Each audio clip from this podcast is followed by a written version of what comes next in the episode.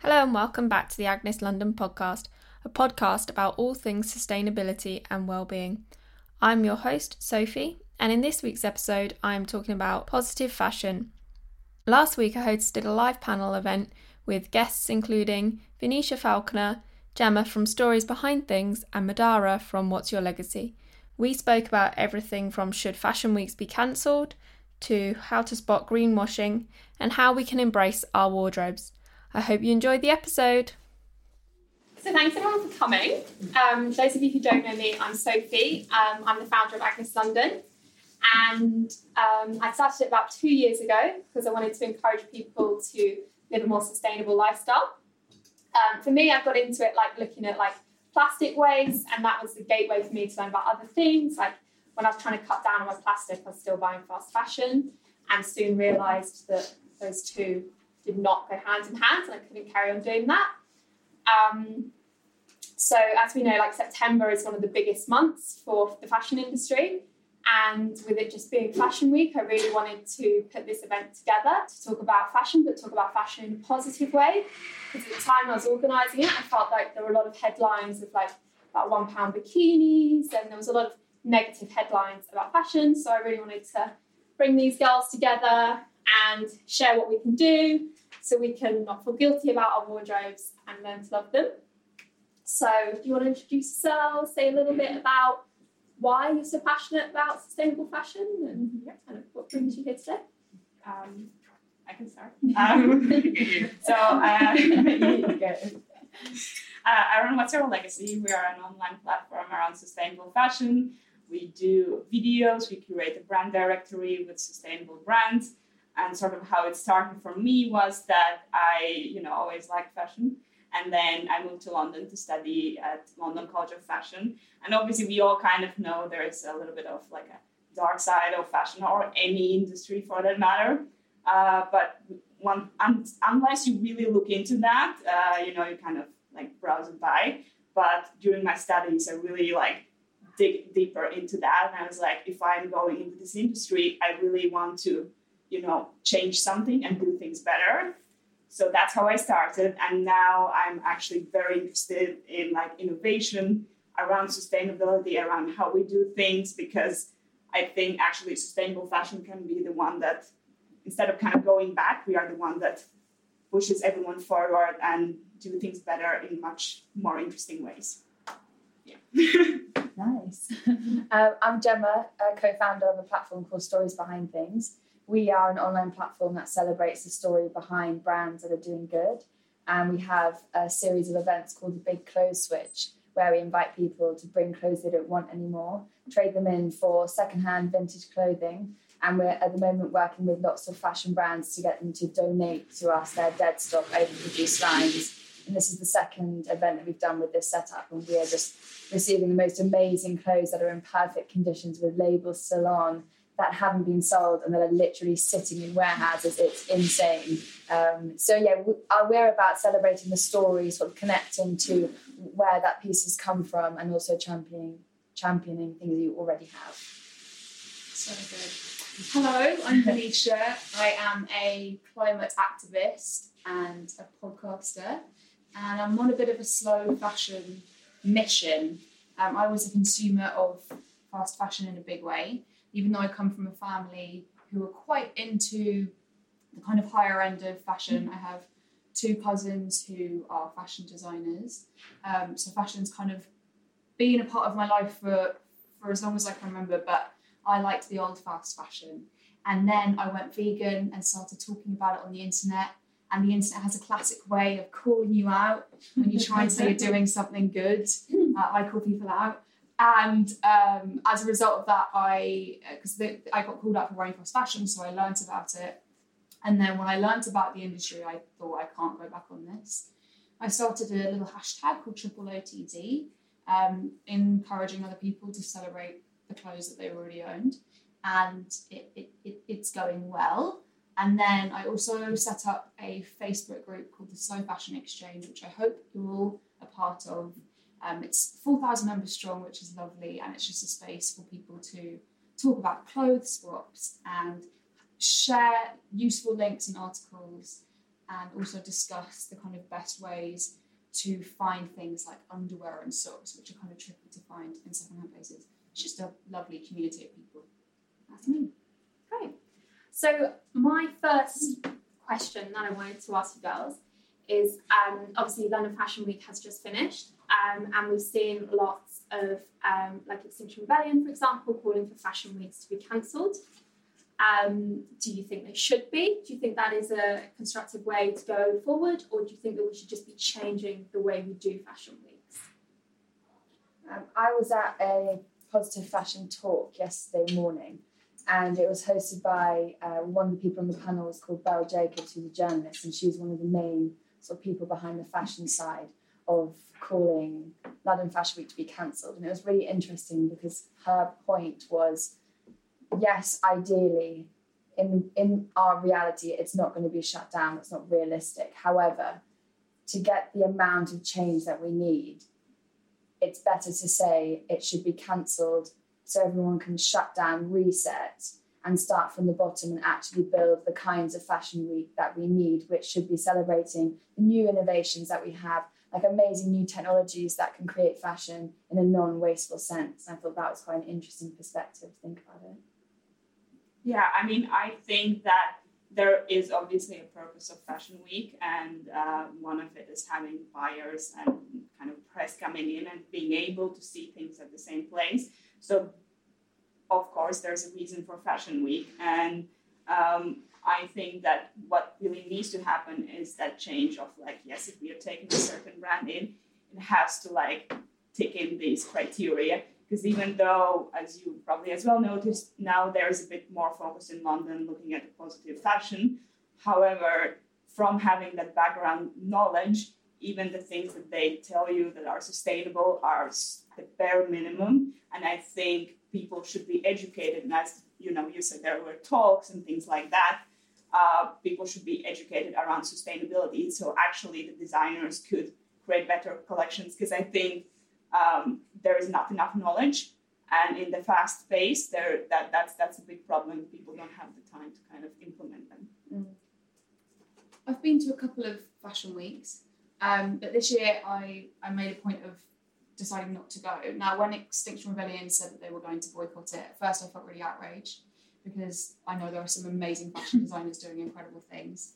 Um, however, they are in the minority. And when I kind of did some deeper research into why Extinction Rebellion were boycotting it, um, the reasons for it kind of resonated with me. And this isn't to take away from the incredible work that some people are doing, but for me, um, we're in a bit of a serious situation at the moment, and I really do think that we we need to make the most of the, the time that we have right now because the time is now to make change and to create change. Now, I don't necessarily think that. I think a really good way for, uh, for Extinction Rebellion to get their message out there would be to go out against the fast fashion brands that we know are really not doing good. Um, Pretty Little Thing, Boohoo, Missguided, all of those guys. You know, why not go to their factories and and and and hold some placards outside there? Let's go. Um, but um, I think they knew that they were going to make more headlines by going after London Fashion Week and I think they certainly succeeded in that. I've, I've done a bit of a, I'm constantly changing my mind. So apologies if I say something tonight which I don't agree with myself in a few weeks. But currently I'm, I'm kind of behind that decision and I've Stockholm cancelled their fashion week. Yeah. And personally, I don't think we have enough time on our hands to to not boycott fashion week. That's where I'm at right now. Yeah. Because also, like, fashion has since in the time that we've had fashion weeks, fashion has got so much faster. Like it used to be that you were showcasing next year's trends, but as we know, like next year's trends will be on like Missguided, boohoo mm-hmm. within within a fortnight. So, kind of fashion week as we know it shouldn't shouldn't carry on. Like we should have more a better space to celebrate sustainable designers. Yeah, it's it's a really tricky one it, it's a really really tricky one. You said something really interesting about how like when we were talking before about how the sustainable side of mm. Fashion Week is just this little corner, yeah. and obviously it's such a trendy hashtag at the moment, sustainability, which is awesome. Um, but and I, and I know it takes a long time for organisations and businesses to make change. But um, yeah, we, we, we just don't. I don't think we have that time. Yeah. And also, just another thing about the panel yesterday. Um, one of the panelists said to everyone in the audience, "Put your hands up if like who in this room has a small business or is, is like starting a business within sustainability or like really cares about the future." Obviously, everyone put their hands up. Like you're preaching to the choir. So I think in in like everyone here cares about the environment, cares about fashion, mindful consumption and stuff. But boycotting Fashion Week is the only way to get people that don't like sing to that choir to actually listen. So I I understand sort of the relevance in them going somewhere like that to get the press, which they have. They've been in Vogue, they've been all over the place, which is amazing because people that love fast fashion or weren't as educated in that arena are now starting to read about it, which is the change that we need this time. Yeah, I agree. I think this is a really good point to acknowledge my own privilege and our privilege as well. I think this is something we have to be really, really conscious of. And I think you're right. How do we get the message out to the masses? Like, I want to. My next mission is I want to go after Love Island. Like, what they're doing is not okay. They are. They are just constantly saying new outfit every day, new outfit every day. In order to get it out to the masses, we need these big headlines, and not everyone's going to agree with it. Yeah. When I first heard about it, I was like, oh, I'm not, I don't agree with that. But it got me thinking, which is the main thing. I think. Yeah, getting it into the Yeah. mainstream. I also think that it's an interesting point that you raised that why why don't go um, like after the whole like uh, fast fashion instead of going to like the smaller brands that actually maybe take more time to you know uh, do luxury items and uh, do all the craftsmanship.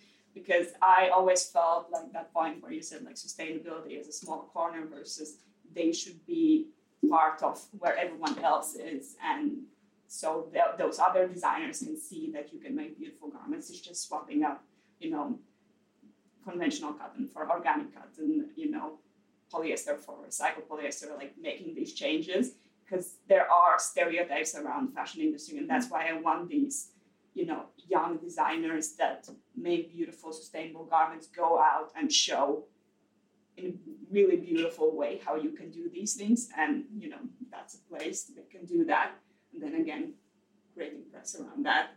Um, and I've seen, you know, a lot of my friends' brands now going to Paris to trade shows and showrooms um, because they know that the most buyers will be there, and if their brand will be stocked at the big e-commerce brands will, like people will notice them instead of, you know, trying to find them and not knowing where to find them because it's hard because there's so much out there.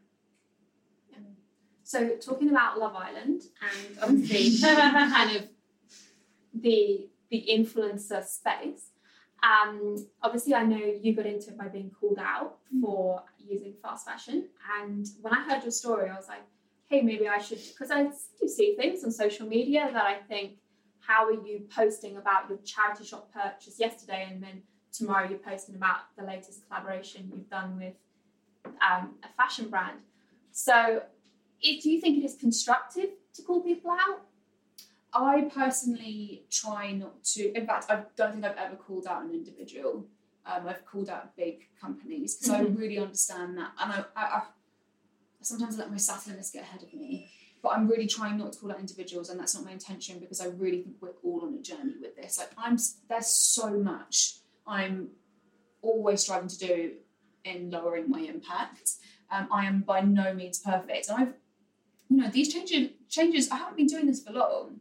Like I, I definitely haven't been talking about slow fashion for longer than 18 months. So this has happened pretty quickly. So I am aware that everyone's, you know, you can't compare your chapter one to someone else's chapter 20 mm-hmm. or vice versa.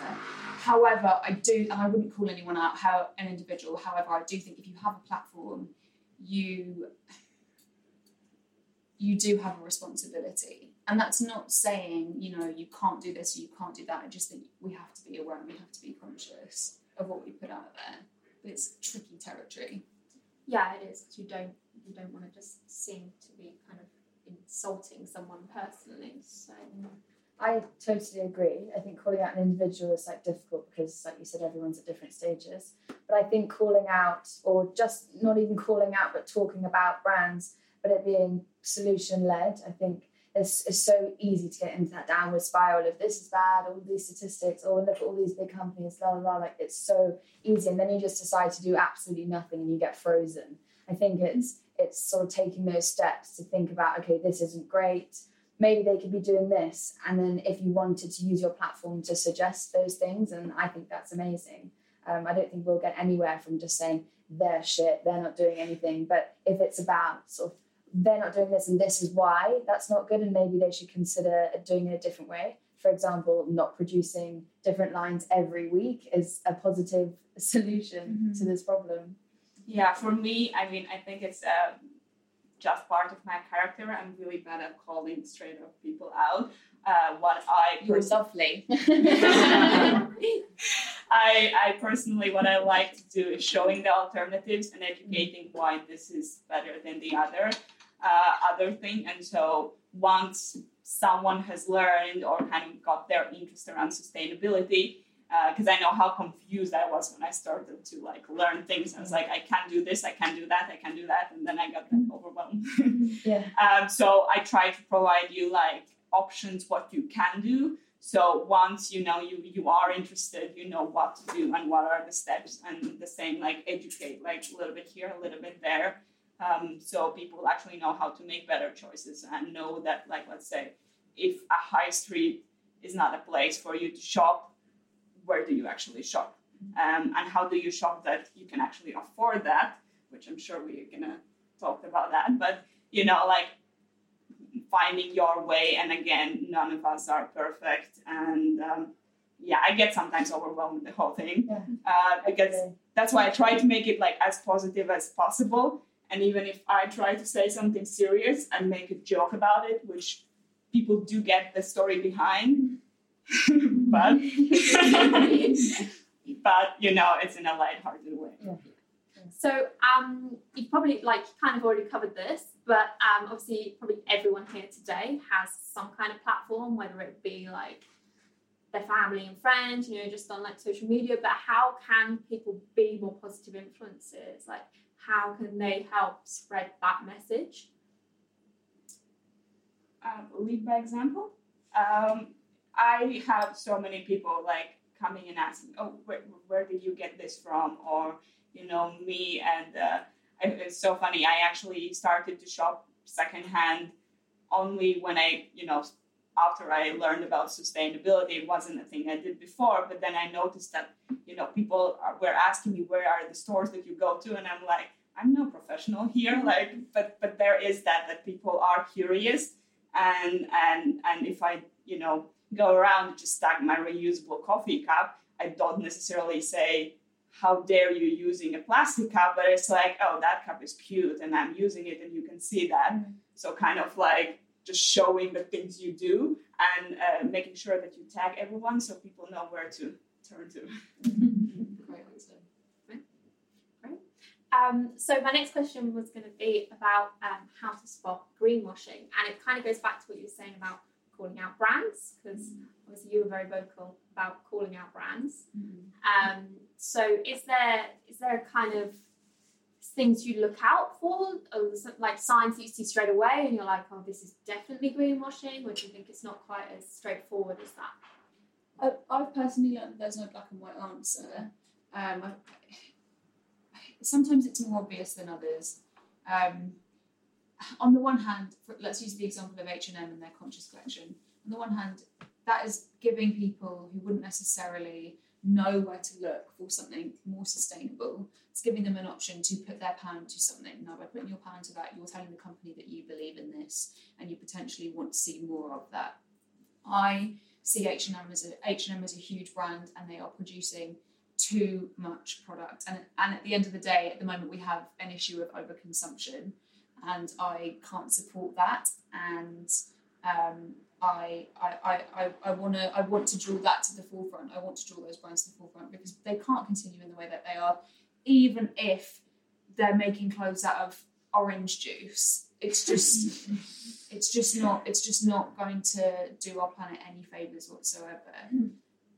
I've forgotten your question. Um, Is it important to It, call it's out about brands? greenwashing. greenwashing how to spot yeah I think um, also totally agree. I don't support it at all because I think although you're supporting that five percent, you're actually giving the money. You don't know that the money is going to producing more of that conscious collection. It's actually going to probably the rest of the whole body of H and M. Um, and that's, I guess, alike with all the other big brands. I think for me, I was so overwhelmed. I didn't know what brands were and weren't, and if it's organic cotton, what does that mean? Water usage, it just goes on and on and on. Um, I found it easier to go to platforms that curate just sustainable clothing. So if you're wanting to go to designer clothes, there's a website called Rêve En Vert, there's EcoAge that produce a brand mark for brands that are doing good and they sort of do an environmental audit on each brand. What's your legacy? Have their brand mm-hmm. directory. And I think I found it easier personally to go to someone who's taking it on themselves to curate this sort of pack of brands that are doing good for the planet um, and then filter it through that. But yeah, I mean, for me, I usually when I see a brand saying because there, I, I I'm sure the same as you. Like I do constantly research because I mean it can be a big uh, high street fashion brand that greenwashes, but also smaller brands can do that. So two things I look at. Yes, they say sustainable fashion. Now I want to know how and why. So I look at the ethics side and the sustainability, sort of like materials uh, and production side in that way. And the brands that are more transparent in that, where you can find the answers, those will probably more likely be the, the sustainable ones. Um, also, you know, I send a lot of emails to brands just like asking questions like, how, where's that source? How is this, that? And then, you know, if they come back with like, you know, what if you do a good thing, you're proud of what you're doing. Mm-hmm. You, you will get a long answer. If you do kind of get one sentence, mm-hmm. then you know that that's probably not the brand um, to turn to. So looking at those two sides, for me, it's like how the people are treated and how you know the environmental side of that. Um, so even if you see someone saying sustainable fashion, just like dig a little bit deeper because uh, you can quite quickly like notice if they talk about it more or if, if it's just a headline. So, but if you're like a fast fashion shopper and you're looking to switch, like it can be quite hard when you look at sustain. You can be put off when you look at sustainable fashion brands because, rightly so, the price tag is higher because you're paying a fair wage and paying for the fabrics and things like that. Um, but there are definitely ways that you can embrace sustainable fashion and um, actually save money. So, what are your tips for? I think there are so many stages to go through before you consider purchasing something new into your life, whether that's fast fashion, secondhand, or um, buying it from a sustainable brand. I think re- repairing the things that you already have, like going through a wardrobe, like cleaning out what you don't wear anymore, seeing what has holes, like have buttons fallen off. If they have, learn how to sew them back on.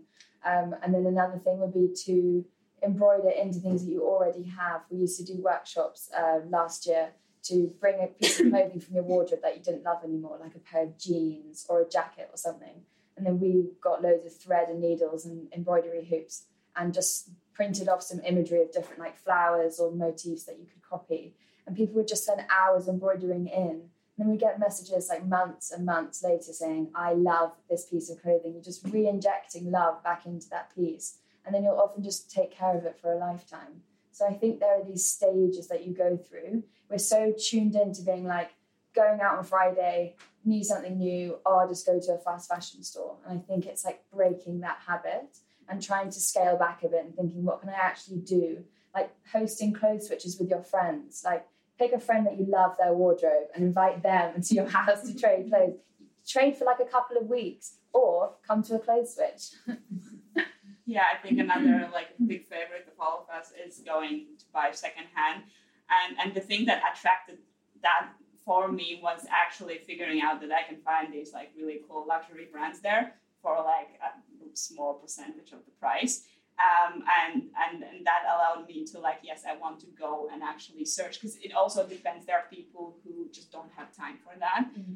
but you know if you enjoy that um, then definitely a way to buy something that is great quality and you know good materials you can find them secondhand um, and I would say go more charity shopping because there's more uh, treats there than vintage is always more pricier. Mm-hmm. But yeah, definitely that way. And as well as you said, like actually looking at your wardrobe because uh, this is what I did personally. I kind of like cleaned and understood my wardrobe. And once you see everything, you feel like you have way more choice. And then if you do bring, bring something in, make sure it kind of like fits in whatever else is in there. So it's not like you have to buy three new garments just to wear that one thing.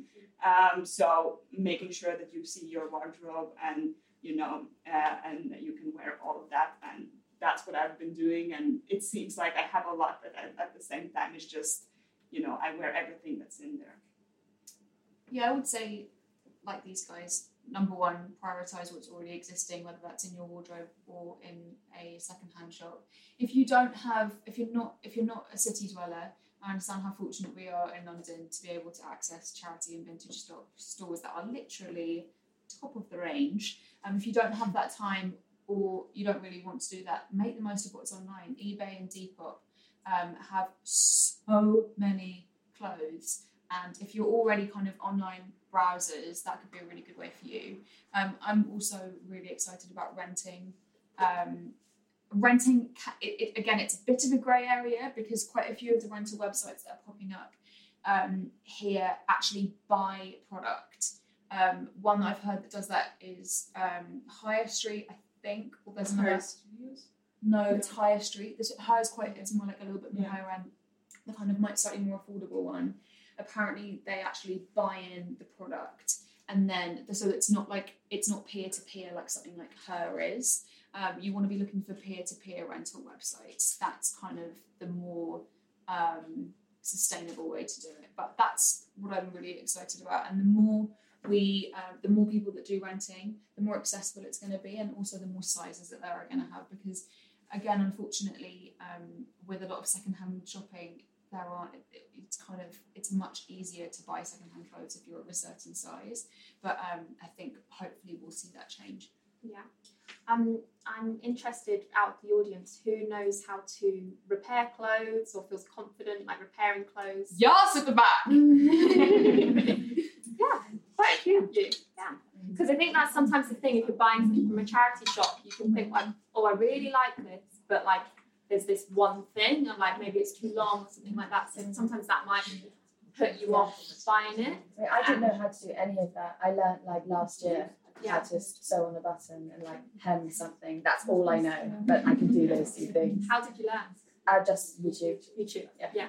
And my mom. I, I, I think an interesting thing, and this is always a point that I try to tell people. Uh, I'm quite terrible. You know, I can learn and I've, I've tried it, but I see think that I I'm not the greatest. If I have to like make anything shorter, I'm not the person to do that. But almost every single dry cleaner have a, someone who can do that for you.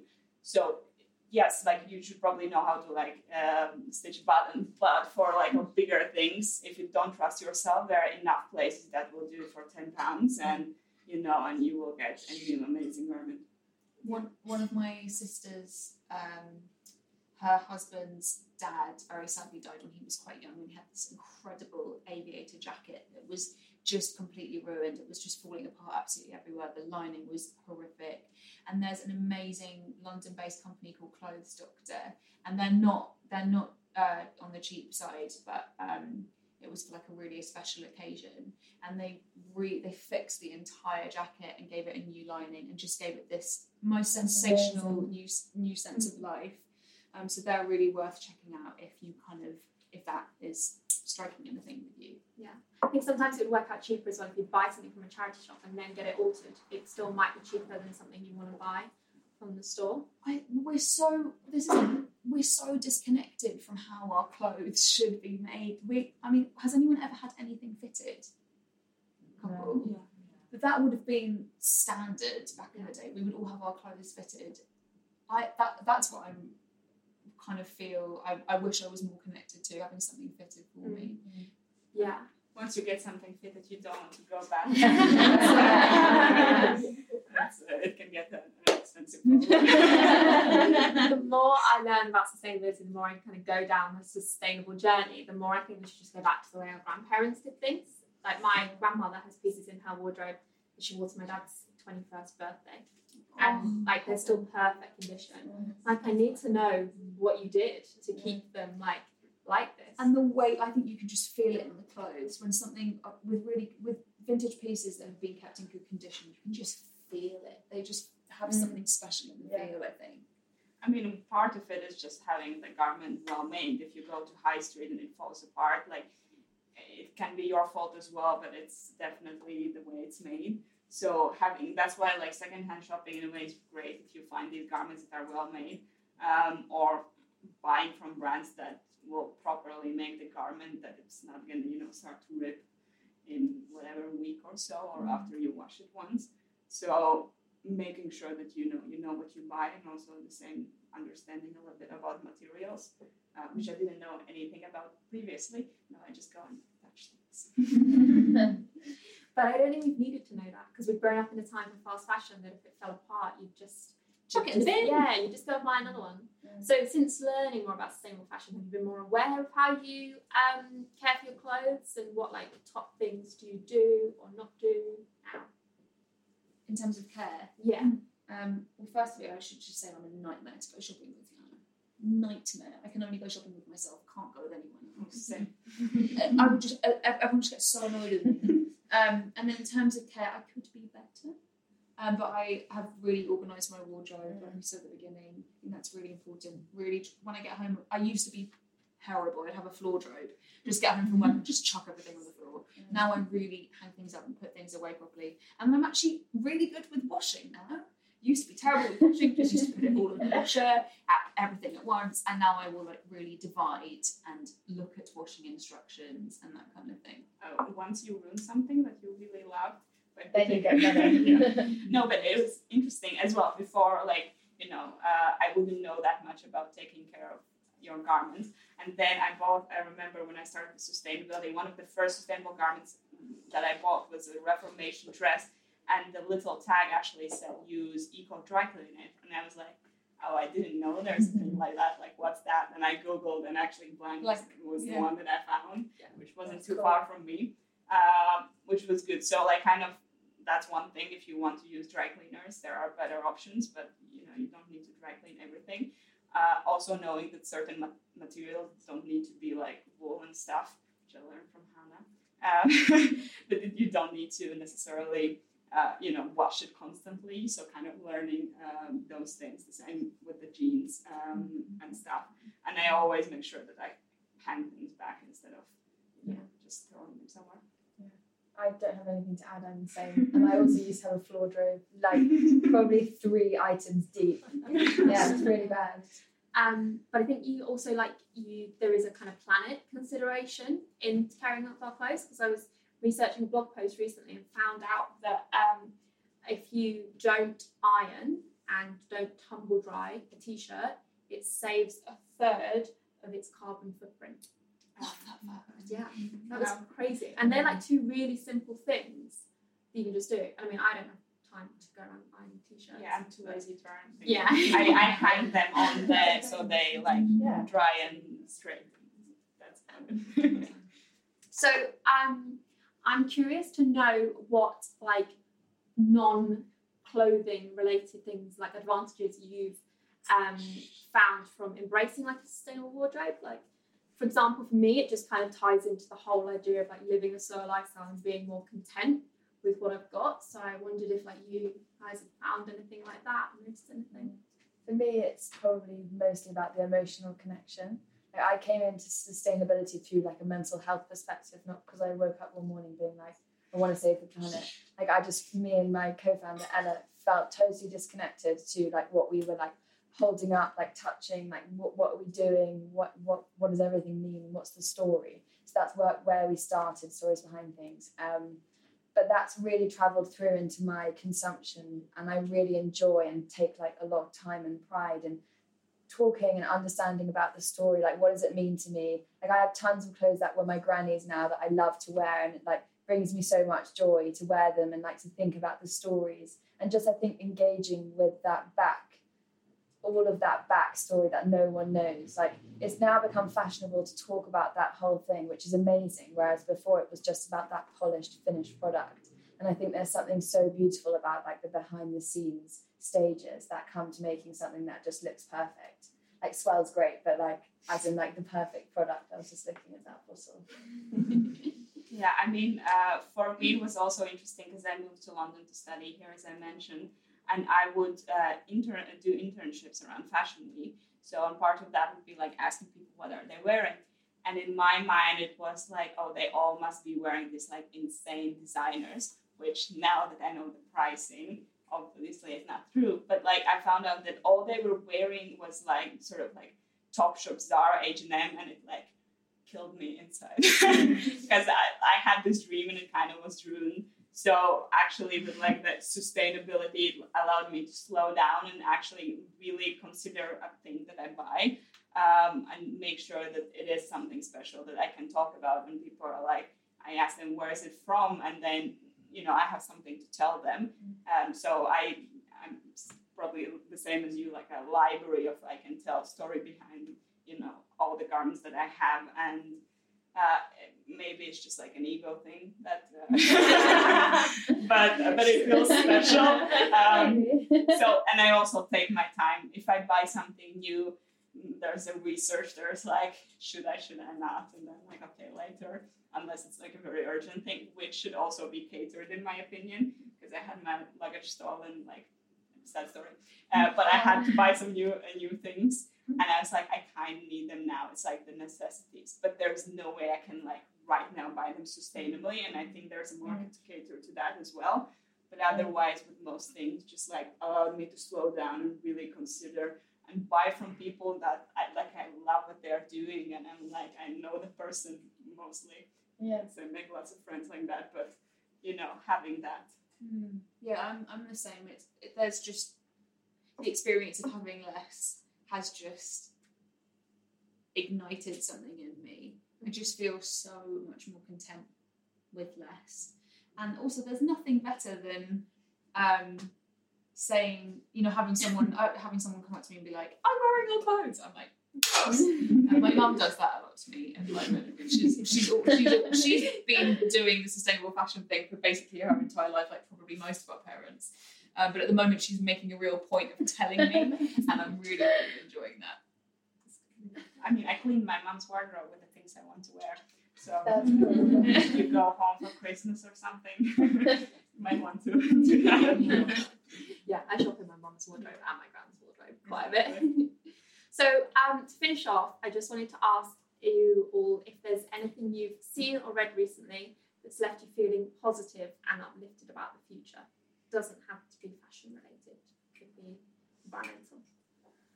Um, I think for me, have a look on Vogue at the most recent article written about um, the boycott fashion.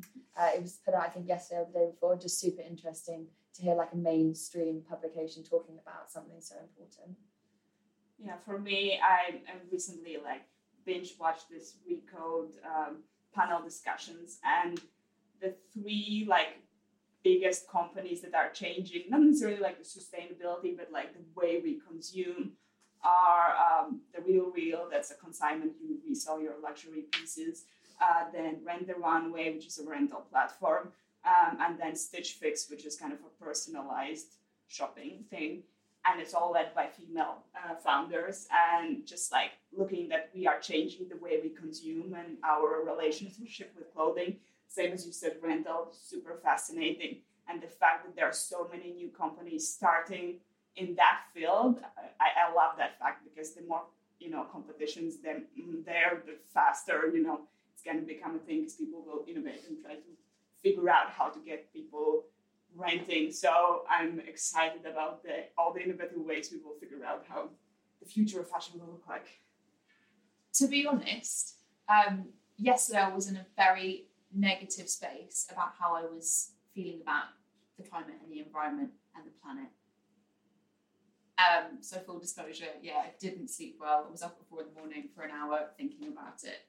However, I am really encouraged by the fact that you're all here, and also by the fact that this is a headline story, um, the climate crisis and climate breakdown, on most papers every single day. There's multiple stories online about what's happening, and there's thirst to hear about it.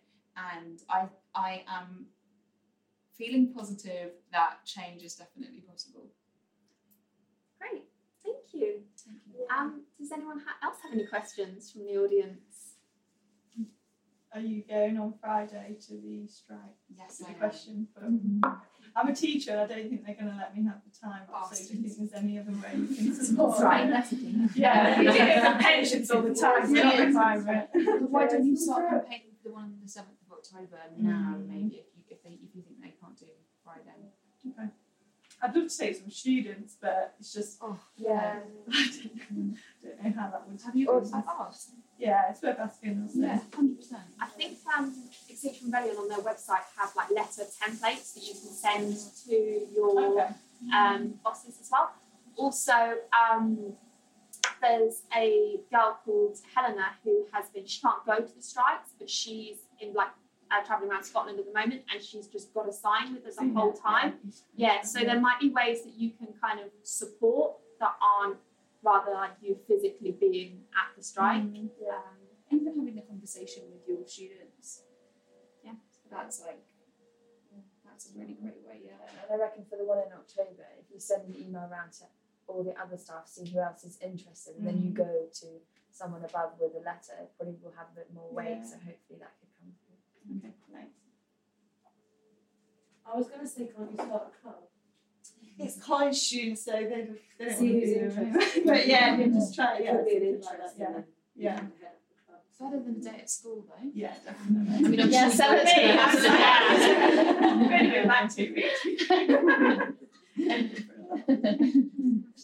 you, know, you sort of touched on the Vogue article. Yeah. Um, I wonder as well, like, is anyone really pushing the big magazines? I think Glamour are doing quite a good job at covering sustainable fashion, Yeah, but at the same time, they are still covering all the other fashion. yeah.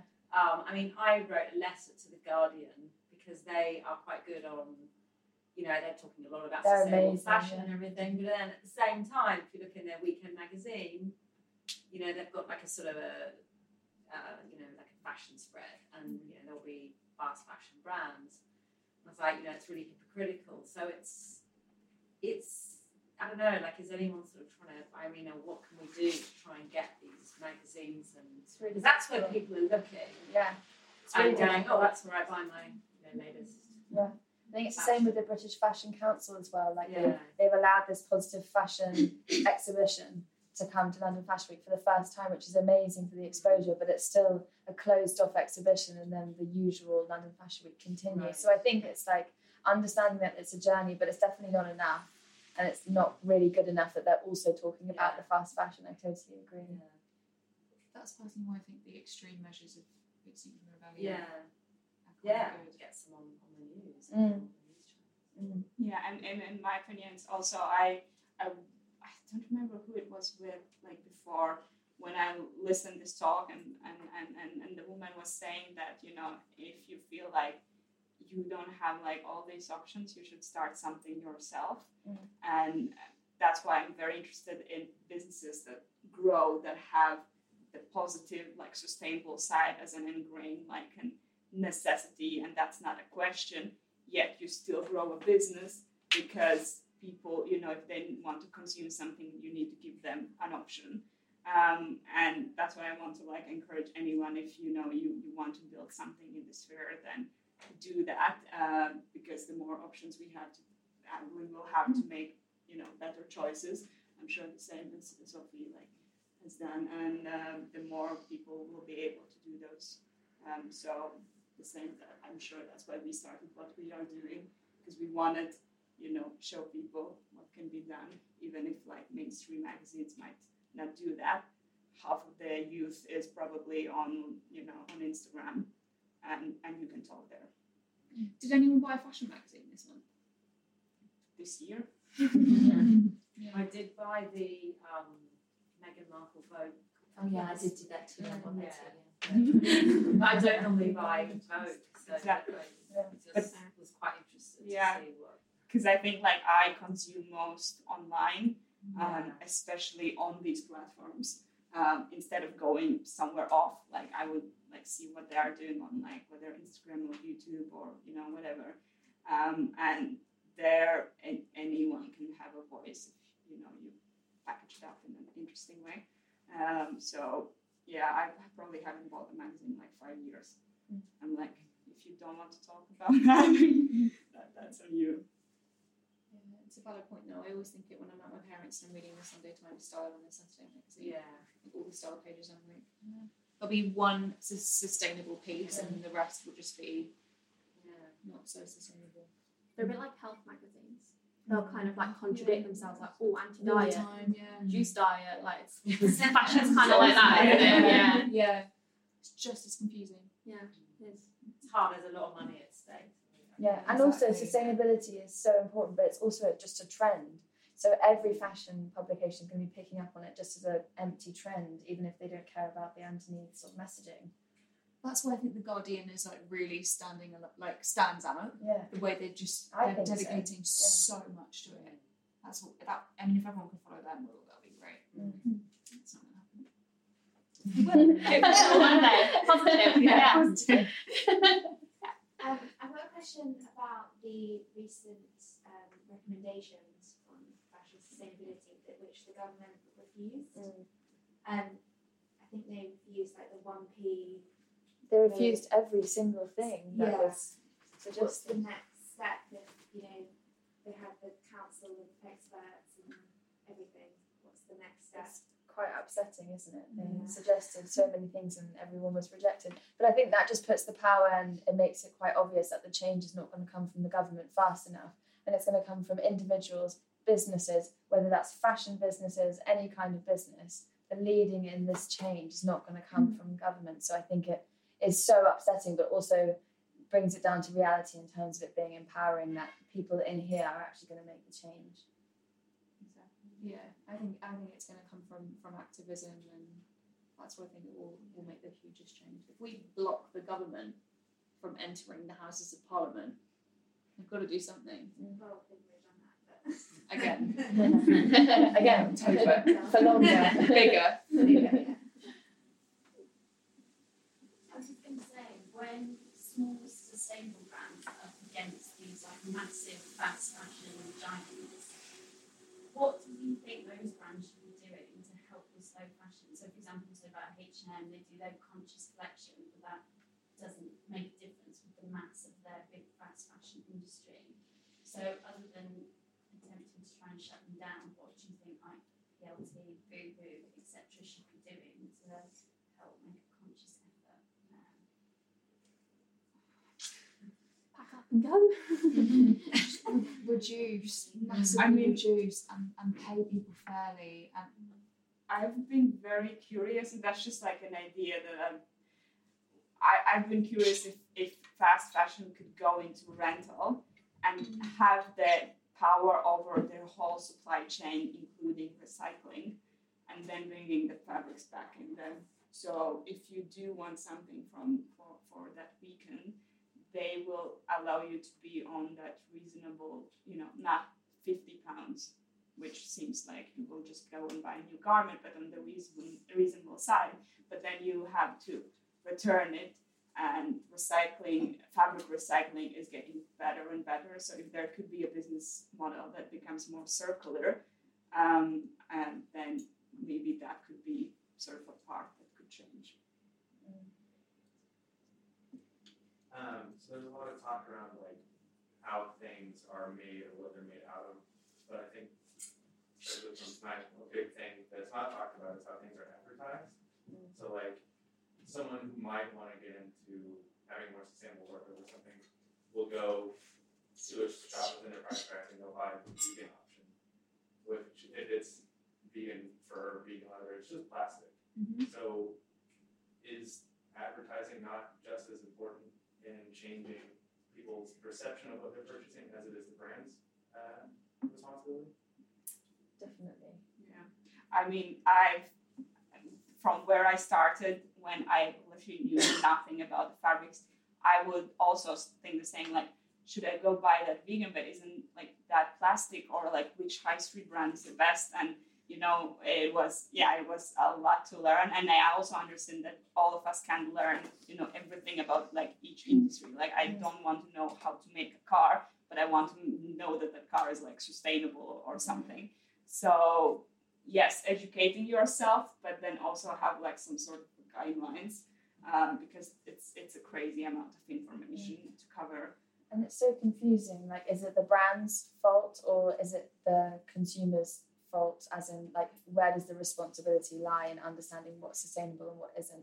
The brand wants to sell you something, so they're going to try and do that in any way possible. But it's so confusing for someone to walk into a shop and be like, normal option, vegan option, and then you go for that and then take it home and find out that it's made from plastic. Like, it's just going to make you not want to do anything. So I think in that dialogue, brands, I think just watch out for the big ones, like you were saying, H and M. Like if they come out with something, or the big brands that are in that bracket, just be a little bit like, oh, I'm not sure about that, and read into it a bit more. But I think the easiest thing step to take would be to find communities like your Facebook group or different uh, Instagram communities that are talking about this kind of thing. So you can be like, oh, I did, I bought that too, vegan, plastic, blah, blah, blah, and you can actually just talk about it on like a normal level.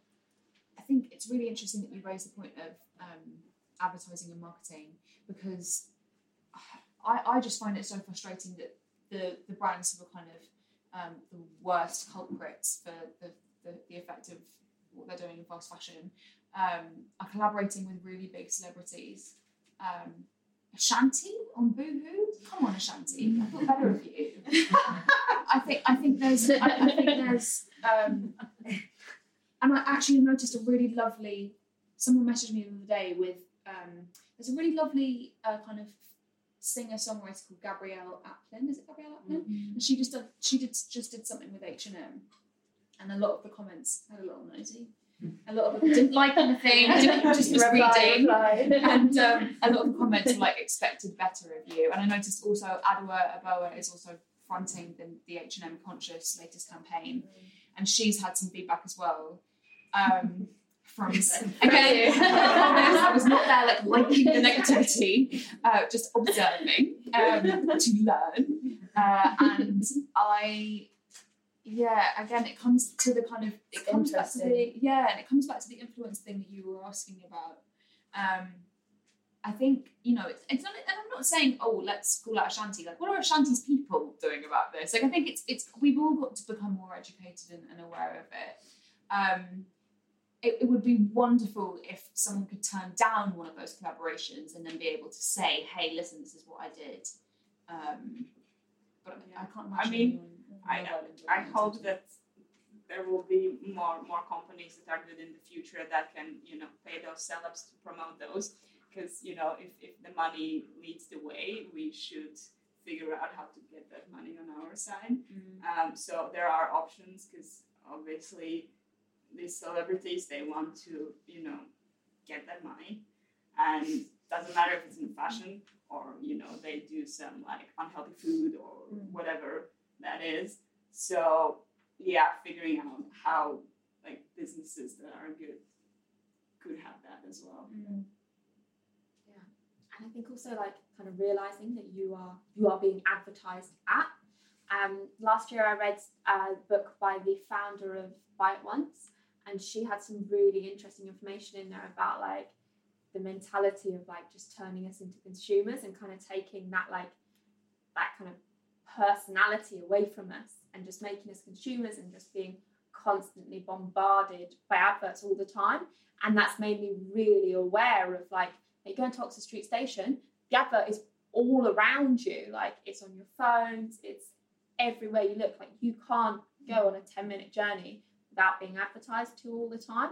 So I think it's kind of like part of it is like just being aware yourself as a consumer that you are you're being advertised to and unfollowing the brands on Facebook, unliking them on Instagram. Um, really annoys me if I get a fast fashion ad on Instagram. I'm like, how am I in your kind of audience of people you want to market to? But I have, I have Missguided adverts for my YouTube videos.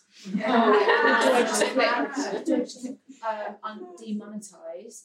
And then the other day I had an H&M advert for my podcast. Yeah, I messaged you about that. Mm. She was like, I was listening. I was like, is this a fucking there was an angry email three sent to Acast after that. Um, yeah, it's a, it's such an. I think it's it's a real it's a real relief um, feeling like you can't be advertised to in the same. I, I felt a really real relief in feeling like I can't be advertised to in the same I once was. I felt kind of numb to the advertising before.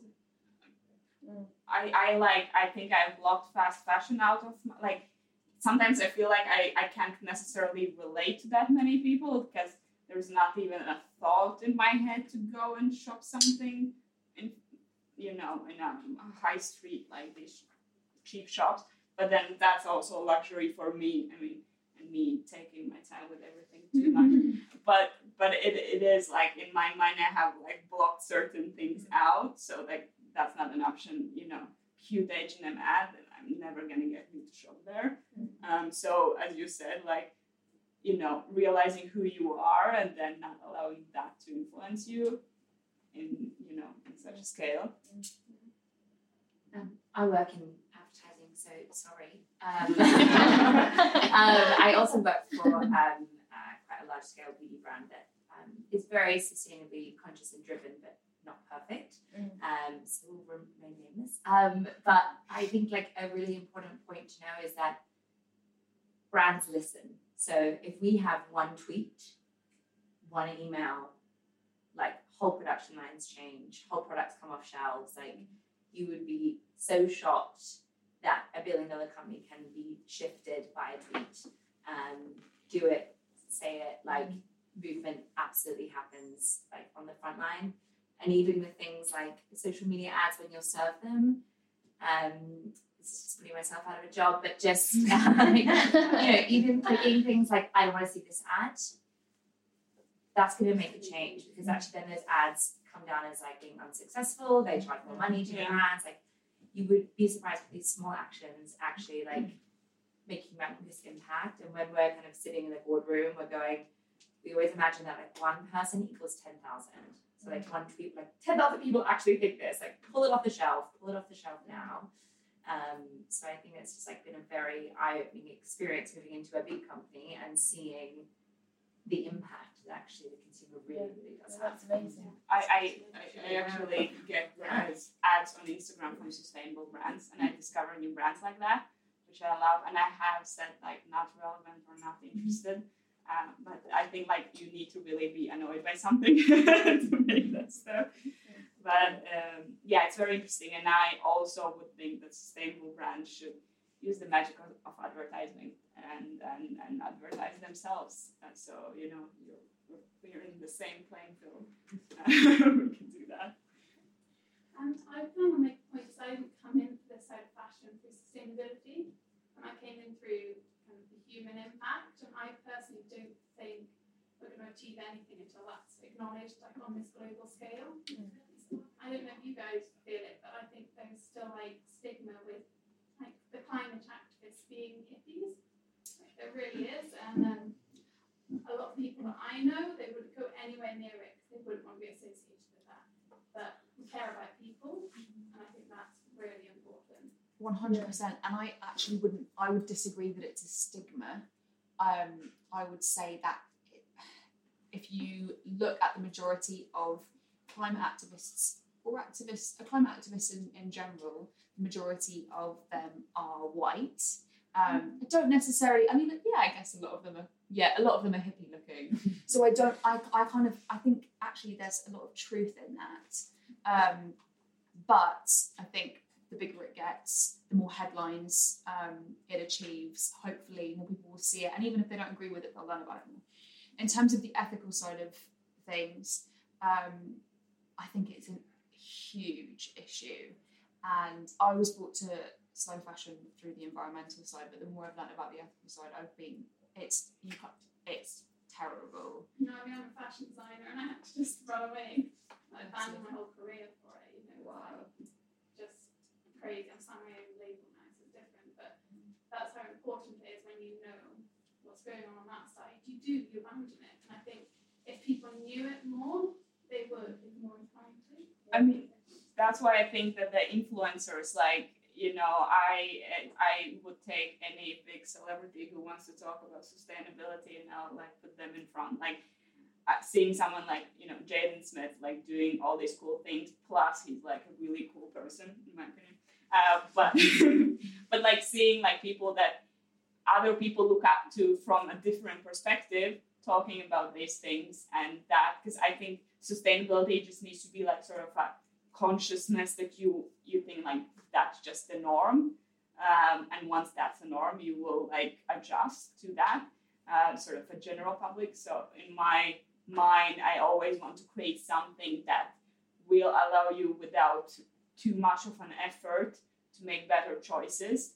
So like your you know local store having a sustainable options you're like so it's easy for you to do that because obviously there people that are super passionate and the ones that will be the activists but there are way more people who just you know needs to be that part of their life. So i mean i still remember like going to sweden and then then train from uh, you know their airport into the city. The first thing they announced this is some sort of sustainable like i don't need to necessarily understand what's the story behind but there's that consciousness like that's sustainable then you get that cup and that's sustainable and people are like okay so things should be sustainable and that's the new normal um, and then people next time will ask for that in case if they don't get it I think also to your point about the human side, um, Fashion Revolution are doing some really amazing things, and I think their work is more focused on the human side of the supply chain.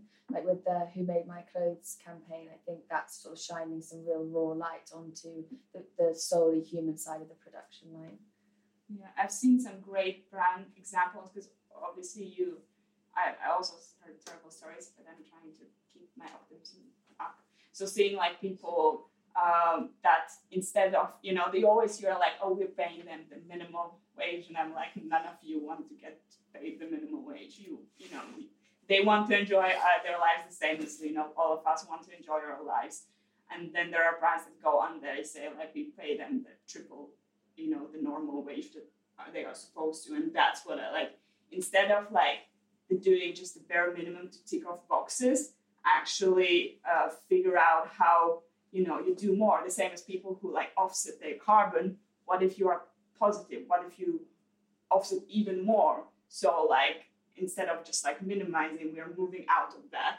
And and, and every time i see a brand that do any of these things i'm like you know we should see more of that. Thank you um, i think that's all we've got time for on questions thank you for listening to this week's episode i just want to say a quick thank you to all the brands that helped me make the event such a success including Blanc Dry Cleaners, Sensa Spirits, Zero Living, Ombar Chocolates, Good and Proper Tea for the amazing venue, and Sabina and 6480 Wines for all the raffle donations. Thank you so much for your support. If you'd like to find out more about live events I'll be hosting, please head to my website www.agneslondon.com for more information. If you enjoyed this week's episode, I'd love it if you'd go ahead and leave us a review on iTunes or share it on your Instagram stories or subscribe. This way it helps other people find my podcast. Thanks. See you next week.